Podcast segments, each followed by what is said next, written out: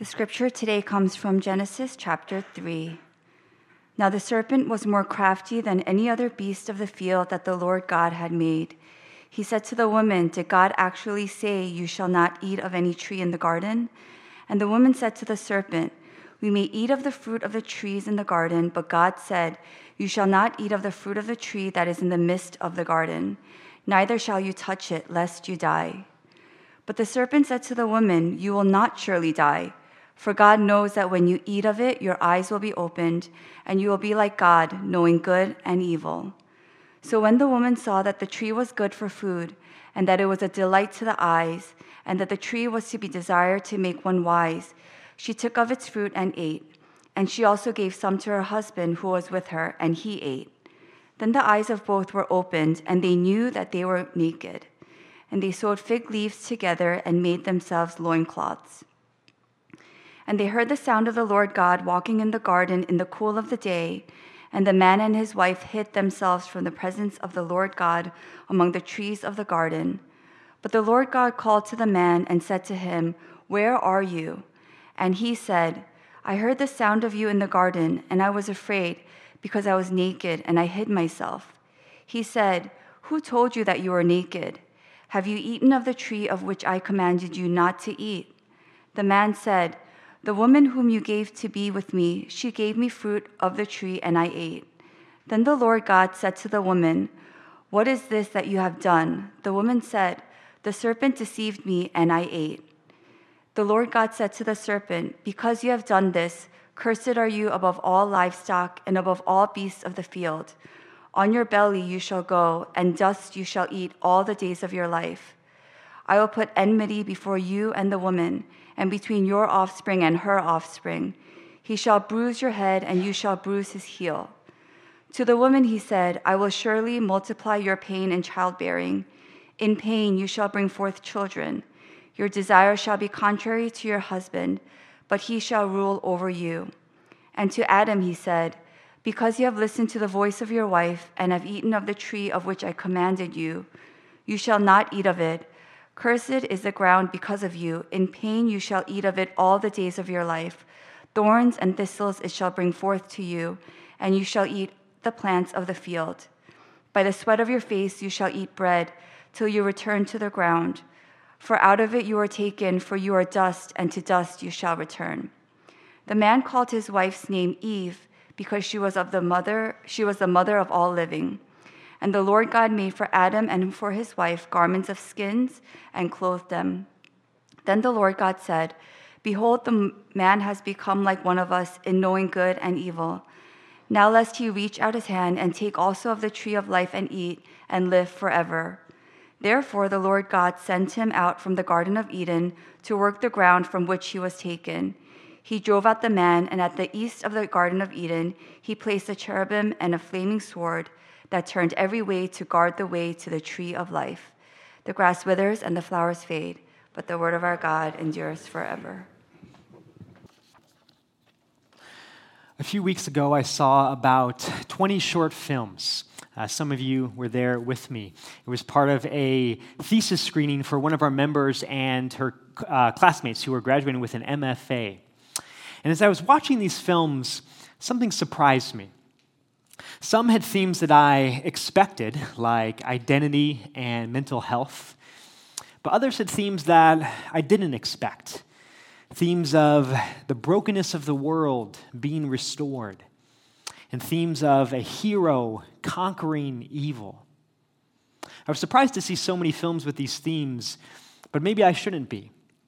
These are themes that are embedded deep within our souls we all intuitively recognize that the world isn't as it should be. We ask, why is there so much conflict and pain in our relationships and between entire nations? Why is there suffering and death? Many of us are familiar with six year old William Cho Three weeks ago, his family took him to the mall to exchange a birthday gift when an attacker opened fire and killed both of his, uh, both of his parents and his brother. And just this past week, we lost an exceptional pastor who's had a profound impact on many of us Tim Keller. We see these things and we know the world is not as it should be. And we hunger for an answer. Today, I want to show you that Genesis 3 answers these existential questions and shows us the way to redemption. It tells us why the world is broken and gives us the way to salvation. So let's look closely at what this story has to say. But first, let me set the scene. Genesis 2 ends in paradise. God has created the heavens and the earth and placed the man in the Garden of Eden. And we're told that God put in the garden every tree that is pleasant to the sight and good for food. The garden is filled with beauty and with everything the man could ever need.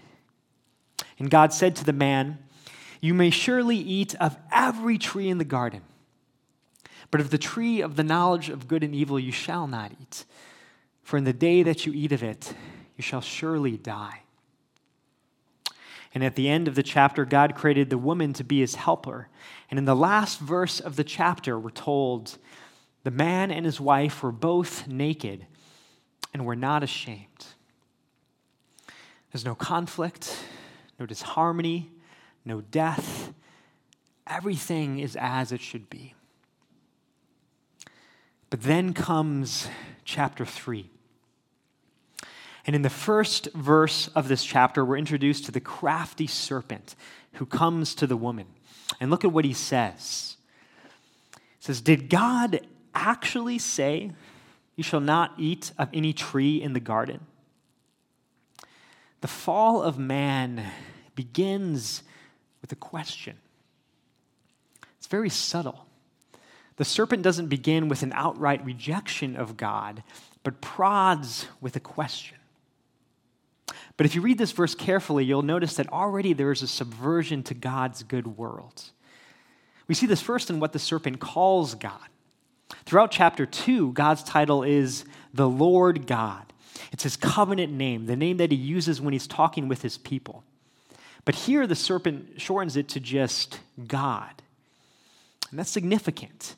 It shows his distance from God. And this shortened title remains until after the man and the woman eat of the forbidden fruit. In this subversion, we see this also that in so far in Genesis, we've seen the power of God's word. God said, Let there be light. And there was light. But here the serpent is questioning God's words. And there's a twisting of his words too. In Genesis 2, God said, You may surely eat of every tree in the garden. But what does the serpent say? He says, You shall not eat of any tree of the garden. He turns God's abundant provision into a prohibition to eat of any tree of the garden. And the woman replies by correcting the snake, but not entirely. Already in her reply, there's a questioning of God, too. And we see this in four ways. First, in verse 3, she adopts the serpent's language of God rather than the Lord God. She distances herself from him. And second, like the serpent, she minimizes God's generous provision. God said, You may surely eat. But the woman just says, we may eat. She understates God's goodness. And third, she minimizes God's warning. God said, In the day that you eat of it, you shall surely die. But the woman just says, Lest you die. And fourth, she adds to what God says, making him appear overly harsh. She says that God said they cannot even touch the tree. But God never said that. So take a step back for a second and notice what's happening here. The man and the woman are literally living in paradise with everything they could ever need. It's full of rich provision and, and abundant beauty. And but even in paradise, they begin to question God's goodness. I recently had uh, probably the best food that I will ever have in my entire life. For Mifung's and my birthday, and also for Mother's Day, we splurged and had omakase yakitori. And I didn't know that food could be so good. It was incredible. And on the way home, I told Mifung that it almost felt disrespectful to ever eat again. Because how could I, after experiencing such heights, have a slice of pizza ever again? That's how Adam and Eve should have felt here, but infinitely more so.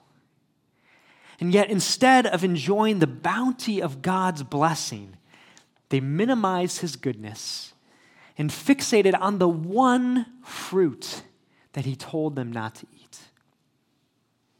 It would be like if I had, in the middle of this best meal of my entire life, pushed aside my plate, got up, left the restaurant, went to the street, found a piece of gum on the ground, picked it up, and put it in my mouth. And yet, how often do we do the same thing? That's what sin is. We forget about how abundantly God has blessed us, and we minimize his goodness.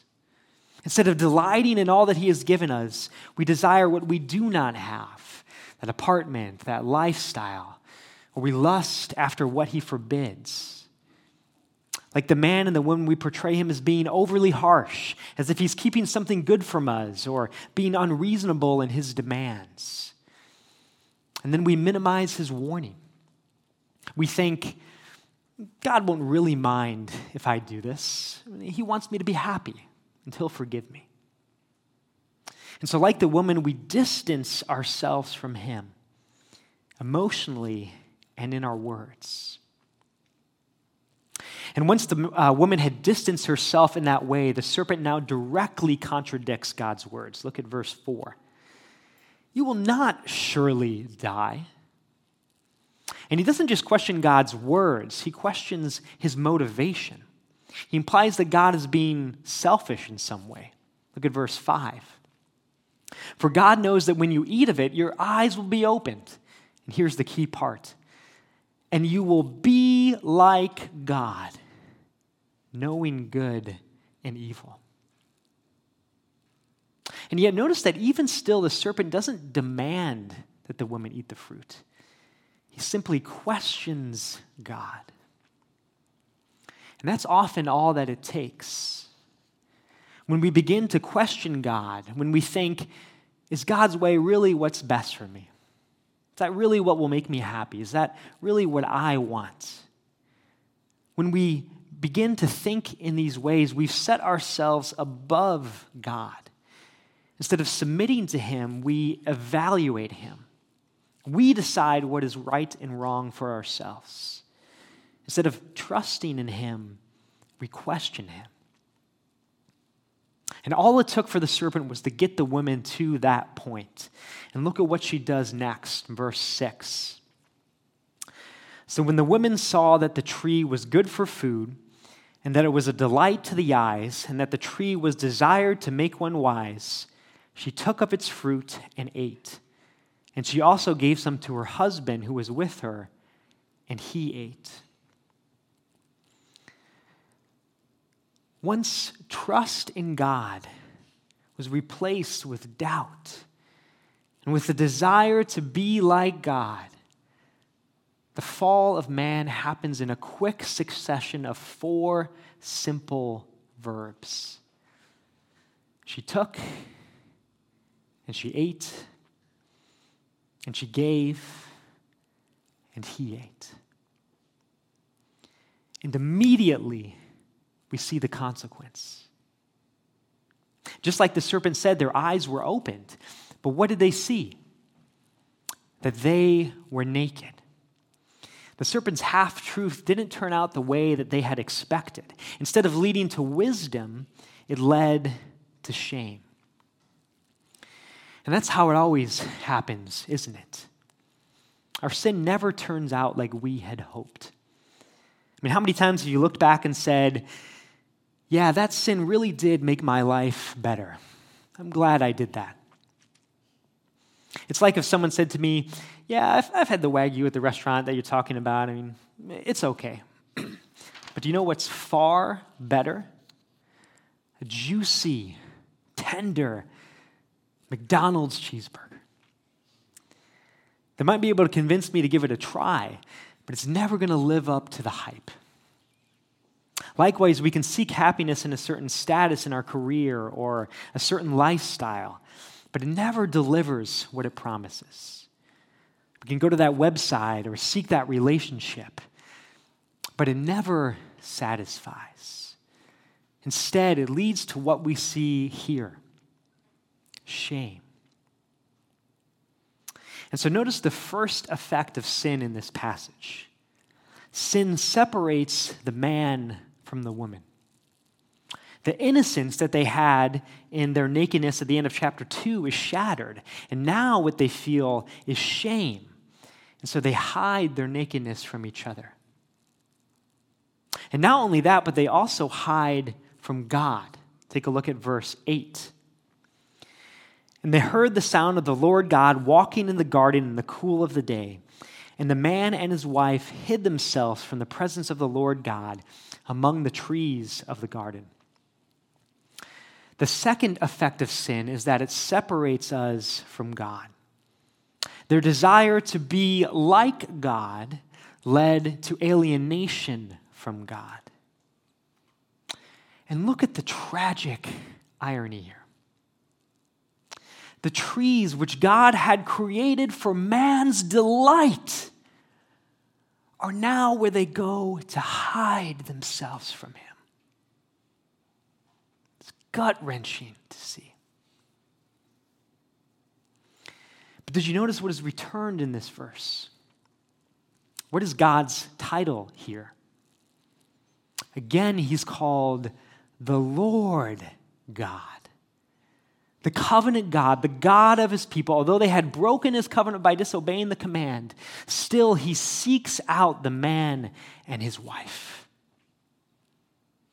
This is who our God is.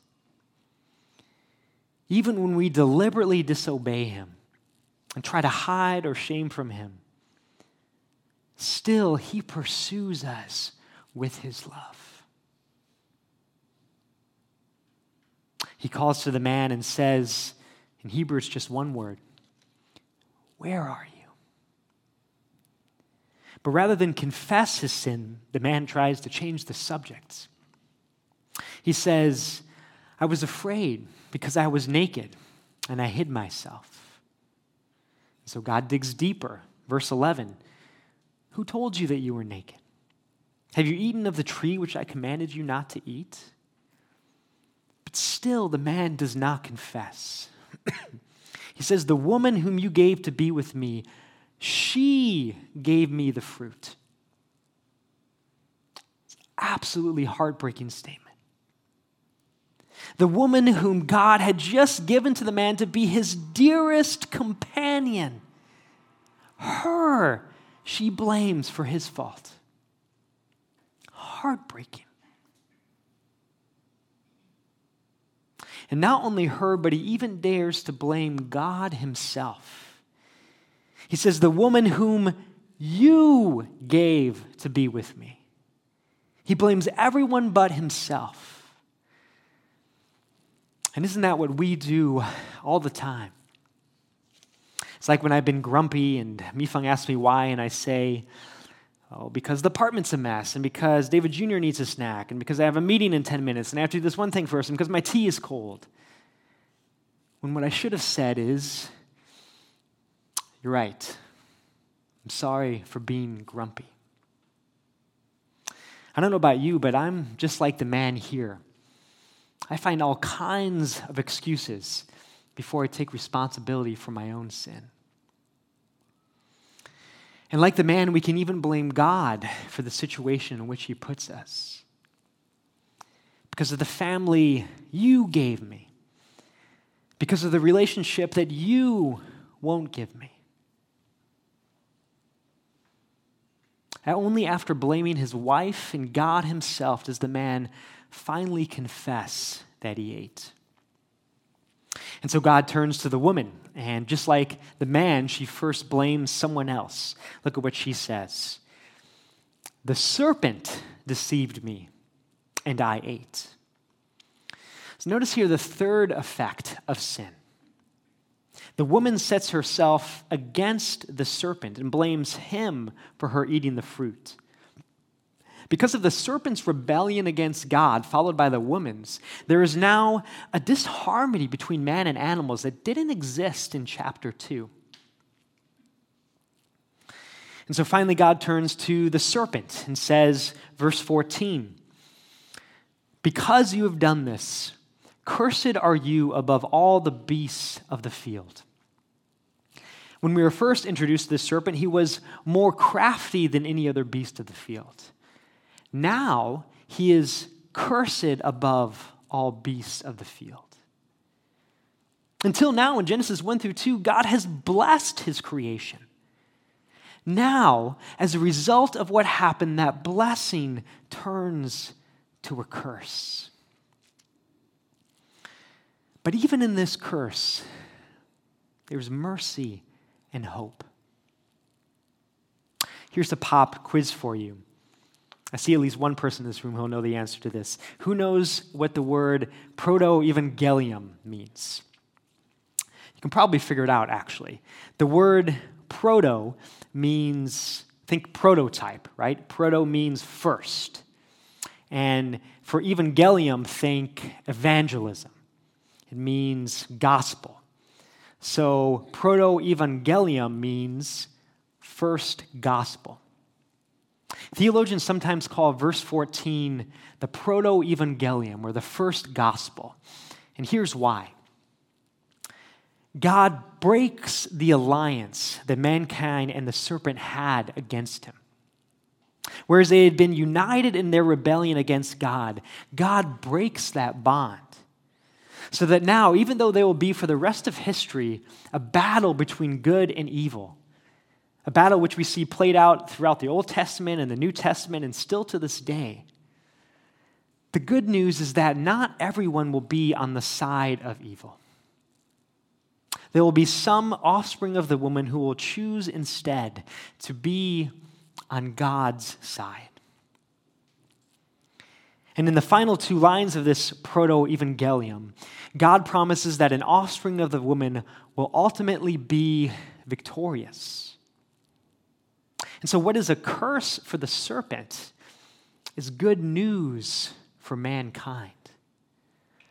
Although this offspring will be injured, we're told that his heel will be bruised, he will bruise the head of the serpent. It's this hero theme that I saw in so many of those thesis screenings. One day, good will triumph over evil. That's God's promise here. And that's why we resonate with that theme deep within our souls. But next, God turns to the woman and says, verse 16, I will surely multiply your pain in childbearing. In pain you shall bring forth children. Your desire shall be contrary to your husband, but he shall rule over you. There is pain now in childbirth. And we see again the separation that sin brings between the man and the woman. Instead of companionship and mutual help and service, there's now tension and even hostility between the husband and the wife. Why is there so much conflict in the world, in our relationships, and between entire nations? Because sin has introduced hostility into our relationships. Sin has divided what was meant to be one. And finally, God turns to the man, verse 17. He says, Because you have listened to the voice of your wife, that is, because instead of listening to my voice and doing what I commanded, because instead of declaring my words to the serpent, you listen to the voice of your wife.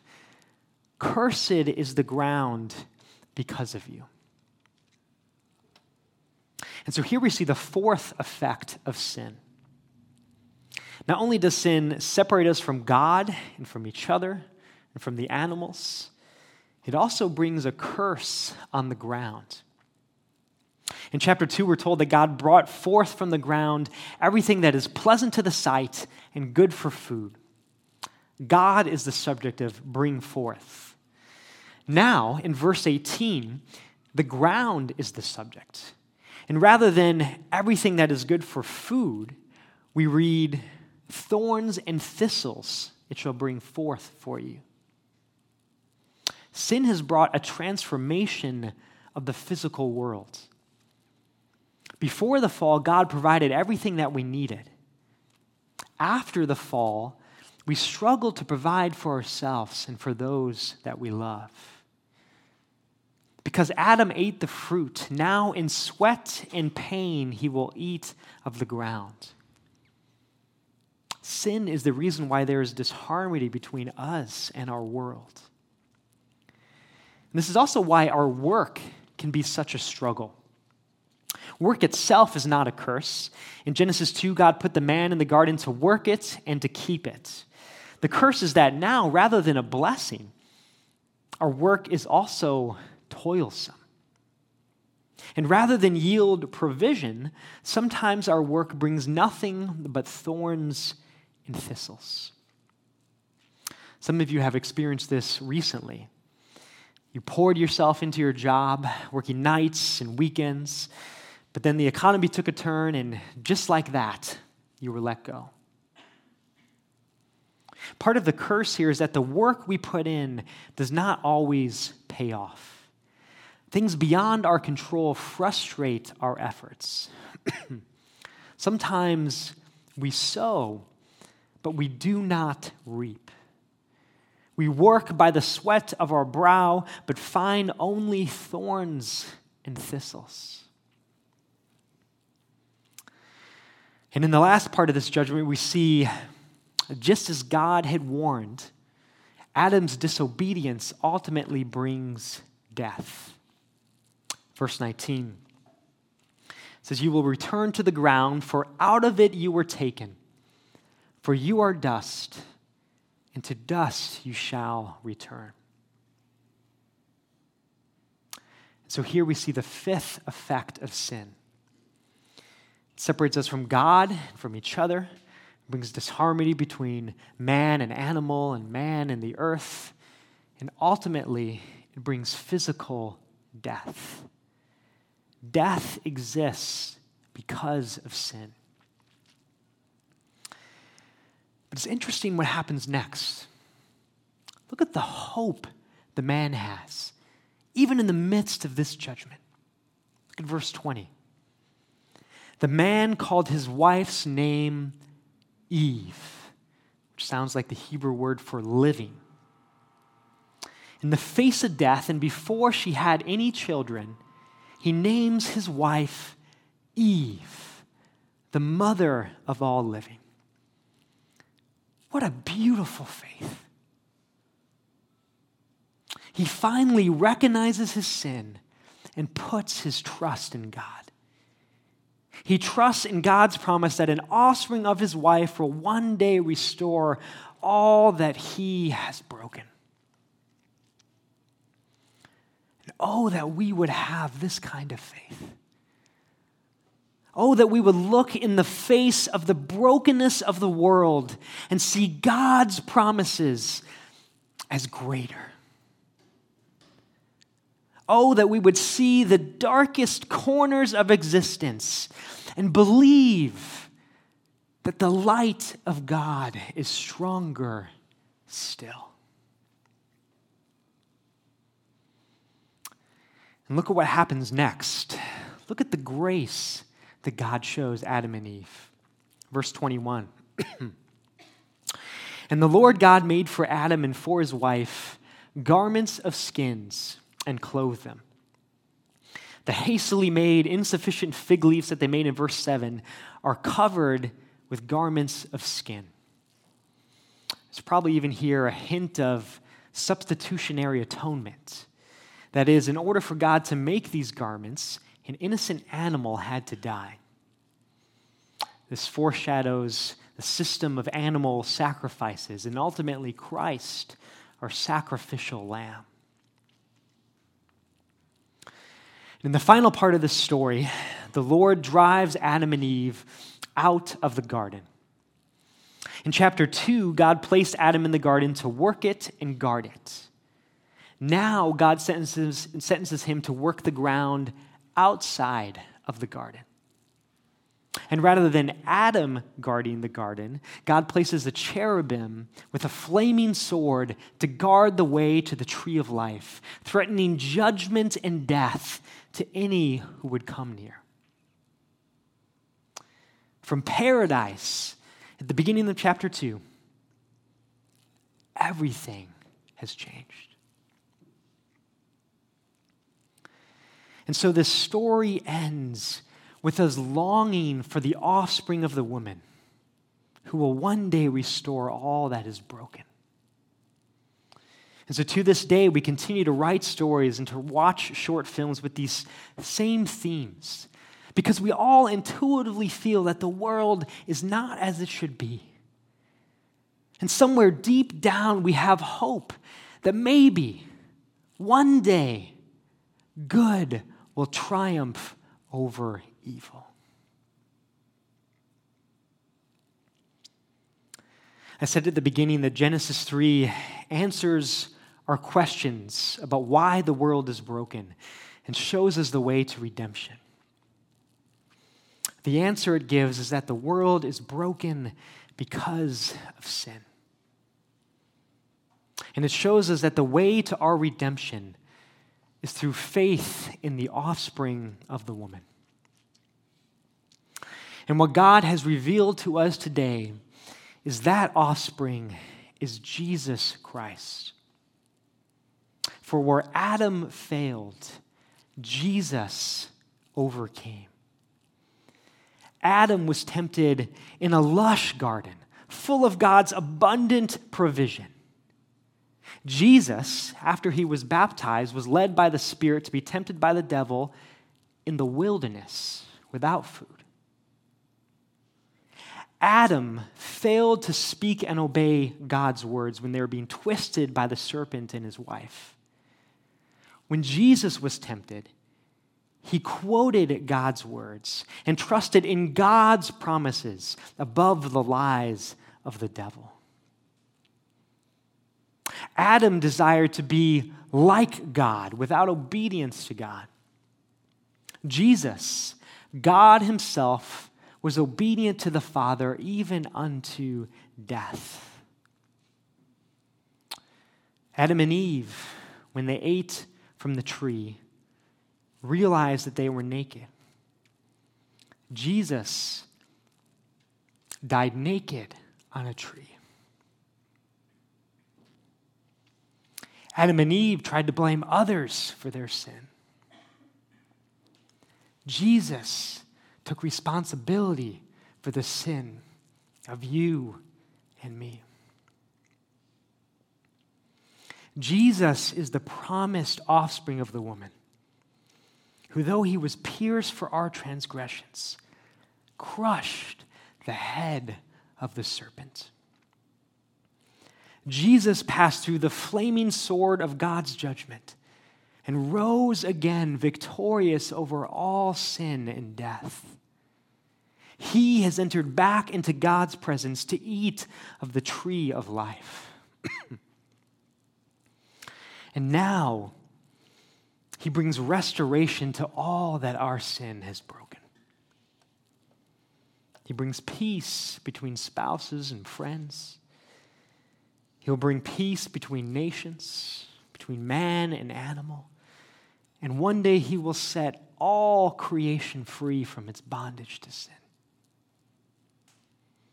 And most importantly, where Adam's trespass alienated us from God and brought death into the world, Jesus' obedience unites us to himself that we might eat from the tree of life and live forever with him. He clothes us not just in garments of skin. The Lamb of God covers our shame with his perfect righteousness so that we might experience not the curse that our sin deserves, but the blessing his righteousness deserves. And while we still live in a fallen world, awaiting the day when he will put all things right, still with Christ in us, restoring our brokenness, let us work for greater harmony in our relationships, our communities, and with all creation. For what our sin has broken,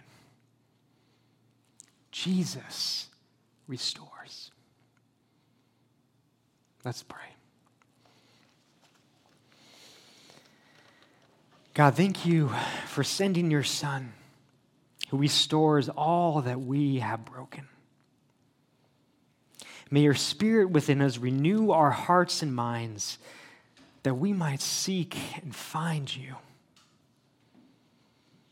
Give us hope and strength to live for you in the midst of a broken world.